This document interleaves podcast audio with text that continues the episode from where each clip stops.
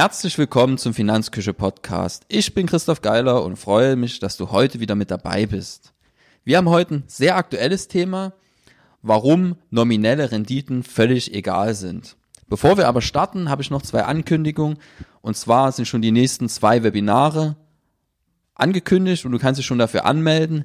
Nächsten Donnerstag, es müsste der siebte, sechste sein um 18 Uhr also ist ja jetzt immer regelmäßig jeden Donnerstag ein Webinar, es wird auch so weitergehen, findet ein Webinar zum Thema Rohstoffe statt. Da schauen wir uns an, ob Rohstoffe ein sinnvolles Investment sind und wenn ja, in welche Rohstoffe man investieren sollte bzw. kann und wie man das am besten macht. Dann die Woche drauf gibt es ein Webinar zum Thema Anleihen. Da werden wir uns, aber es ist wirklich ein Crashkurs Grundlagen wieder, wie letztens bei den ETFs. Da gehen wir nicht so tief ins Detail rein, sondern wirklich ein Grundlagenseminar, weil Anleihen einfach ein Thema ist, das oft ausgespart wird, gerade von uns Finanzbloggern. Und das möchte ich mit dem Webinar so ein bisschen aufarbeiten. Das Webinar zu den Anleihen ist wieder kostenlos und das Webinar ähm, zum Thema Rohstoffe kostet aber das erste Mal Geld. Ähm, Kostenpunkt 25 Euro. Hab mir da auch ähm, zur Preisgestaltung ein bisschen externen Rat geholt und denke, dass wir mit den 25 Euro dort sind, wo sich das für alle Seiten langfristig, ja, was einfach langfristig sinnvoll ist, dass wir die Webinare auch langfristig halten können. Nicht nur das erste Jahr, sondern die Lizenzgebühren dauerhaft reinspielen und auch, ja, für mich am Ende ein bisschen was übrig bleibt. Aber keine Sorge, es wird nicht nur kostenpflichtige Webinare geben. Wie gesagt, es wird auch weiter kostenfreie Webinare geben wird sich jetzt erstmal am Anfang die Waage halten, so dass für alle was dabei ist. Kommen wir zum heutigen Thema. Warum die nominelle Rendite egal ist. Ich weiß nicht, ob du es gelesen hast. Letzten Monat, also im Mai 2018, ist die Inflationsrate in Deutschland auf 2,2 Prozent gestiegen im Vergleich zum Vorjahresmonat. 2,2 Prozent, damit sind wir leicht über der Zielinflationsrate von 2 Prozent, die der Maßstab ist, was so perfekt getroffen werden soll. Also Vorgabe von der EU ist, langfristig 2 Prozent Inflation ist perfekt. Wir sind jetzt gewesen bei 2,2 Prozent. Das merke ich persönlich vor allem, wenn ich an die Tankstelle fahre. Dort bezahle ich jetzt gut 10 Cent mehr als noch vor ein paar Monaten. Liegt einfach am gestiegenen Ölpreis. Und dann merkt man einfach, wie das Geld schneller aus der Tasche herausfließt. Und auch wenn man in die restliche EU guckt, dort ist die Inflation auch angezogen. Ist nicht ganz bei 2,2. Ich glaube, für die gesamte EU lag die bei 1,9. Nagel mich nicht drauf fest, kann auch 1,8 sein. Aber ich glaube mich an 1,9 Prozent Inflationsrate im Mai für die gesamte EU erinnern zu können. Wir sind aber nicht in der gesamten EU, sondern wir sind in der Regel hier in Deutschland. Zumindest die meisten Hörer kommen aus Deutschland, ein paar auch aus Österreich. Für uns sind die 2,2 Prozent maßgebend. Was bedeutet das? Ganz platt ausgedrückt heißt das, dass dein Geld an Wert verliert.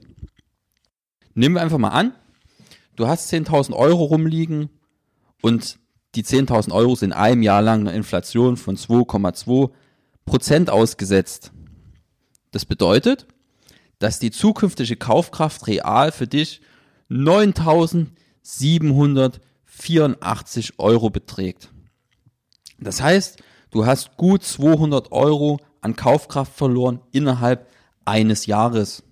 Innerhalb von einem Jahr haben 10.000 Euro bei der Inflationsrate gut 200 Euro an Kaufkraft eingebüßt.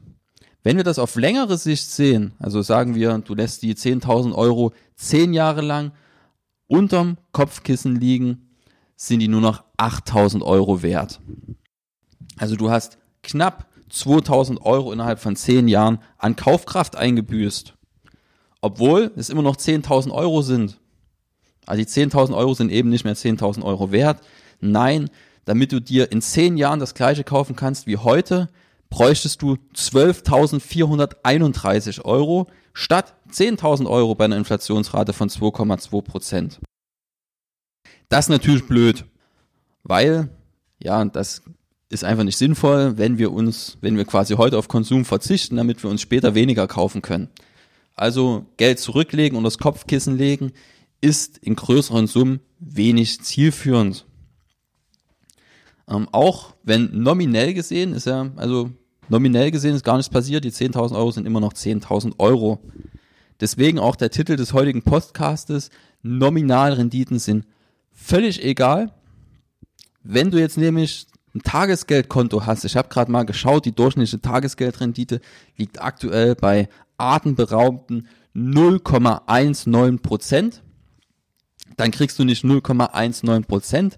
Nein, wenn du die Inflation gegenrechnest, bist du immer noch 2 Prozent im Minus. Das ist dann deine Realrendite. Wenn du Geld auf dem Tagesgeld liegen hast, hast du gut 2% Minus jedes Jahr aktuell.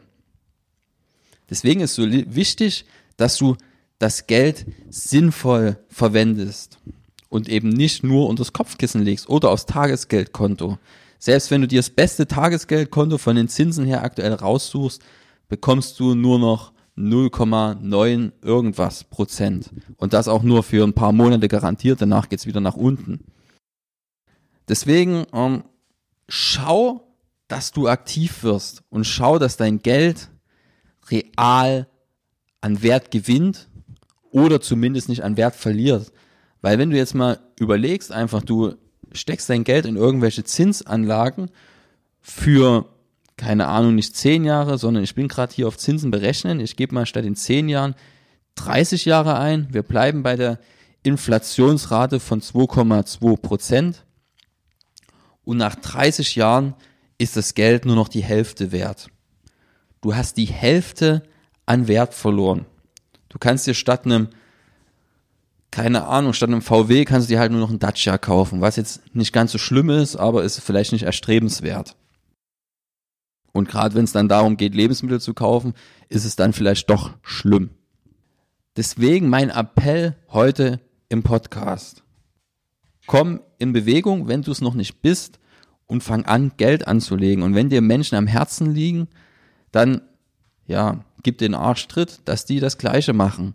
Weil ansonsten kann es sein, dass wenn man mal in Rente geht, dass dann einfach ja Geld fehlt, was eigentlich da sein könnte, wenn man sich mit Geld beschäftigt hätte. Auch wenn das vielleicht nicht jedem Spaß macht, aber es ist ein wichtiges Thema, weil es Auswirkungen auf alle unsere Lebensbereiche hat. Und oft ist das auch nicht sofort ersichtlich. Ich denke, okay, mein Geld steckt in einer Zinsanlage und erwirtschaftet dort ein Prozent. Dann denke ich, ich habe einen Wertzuwachs, aber so ist es nicht. Ich habe einen Wertverlust. Jetzt muss ich nicht alles Geld in Aktien stecken oder alles Geld in Immobilien. Ich kann trotzdem was in kurzlaufenden Zinsanlagen haben, sei es in Anleihen, sei es in Tagesgeld, sei es in Festgeld. Aber das ist dann nur zur Risikosteuerung da. Das soll quasi das Risiko puffern, dass ich mit der Aktienanlage eingehe. Weil es einfach für viele Menschen ja wenig sinnvoll erscheint, alles Geld an den Aktienmarkt unterzubringen.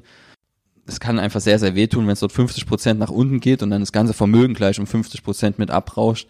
Da ist es doch schöner für viele, wenn ich nur zum Beispiel mit der Hälfte des Geldes am Aktienmarkt investiert bin und mein Gesamtvermögen sich statt 50 Prozent nur um 25 Prozent zwischenzeitlich nach unten verabschiedet. Dann kann ich dann vielleicht auch eher langfristig durchhalten, ohne meine Anlagestrategie zwischendurch aufzugeben. Und das ist ja generell das Ziel, langfristig eine Anlagestrategie zu finden, die dazu geeignet ist, A, meine Ziele zu erreichen und B, nicht zwischendurch abgebrochen werden muss. Weil wenn ich die Anlagestrategie zwischendurch abbreche, ja, dann komme ich nicht ans Ziel. Das ist eigentlich relativ simpel. Und deswegen ist es durchaus zielführend, Zinspapiere immer noch zu berücksichtigen, aber halt nicht als Gesamtvermögen. Allokation. Also wenn ich 100% in Zinspapieren habe, ist es garantiert, dass mein Gesamtvermögen an Wert verliert. Und beim Thema Nominalrendite, Realrendite noch ein Hinweis. Wenn die Zinsen mal wieder steigen, heißt das nicht automatisch, dass Zinsanlagen attraktiver sind als heute. Es wird ja oft über ja, Negativzinsen für Anleihen hoher Bonität gesprochen und dass es ganz schlimm wäre. Aber wenn man mal historisch schaut, hat man real oft schon Zeiträume gehabt, wo die Realzinsen einfach negativ waren. Da hat man dann vielleicht Coupons gehabt bei Anleihen von 5%, die Inflation war aber bei 7%. Dann habe ich real genauso ein schlechtes Geschäft wie aktuell gemacht. Und das ist genau das, was ich sage. Die Nominalrendite ist völlig egal. Von der Rendite, die ich sehe, muss ich immer noch die Inflation abziehen. Dann habe ich dann meine Realrendite. Also wenn du mit irgendeiner Anlage 7% erreichst, die Inflation beträgt 2%, dann hast du eine reale Rendite von 5%. 7 minus 2, 5. So. Und das ist auch das, wo du immer schauen musst, dass dein Vermögen insgesamt eine positive Steigerungsrate im Kaufkraftgewinn, nenne ich es jetzt einfach mal, aufweist. Wenn du das geschafft hast, hast du wahrscheinlich schon mehr geschafft als die meisten anderen Anleger. Denn bei der Geldanlage kommt es nicht unbedingt darauf an, die höchste Rendite zu erzielen, die maximale Rendite, sondern im Prinzip kommt es nur darauf an, also nicht nur, aber im großen Maße darauf an, keine Fehler zu machen. Und ein Fehler ist es zum Beispiel nur auf Nominalrenditen zu schauen und die Realrendite zu vernachlässigen und dann einfach langfristig einen Kaufkraftverlust hinnehmen zu müssen. Wir sind am Ende der Episode angekommen. Ich wünsche dir jetzt einen schönen Start ins Wochenende. Je nachdem, welcher Tag bei dir gerade ist. Bei mir ist Freitag 11.30 Uhr. Bis zum nächsten Mal. Tschüss.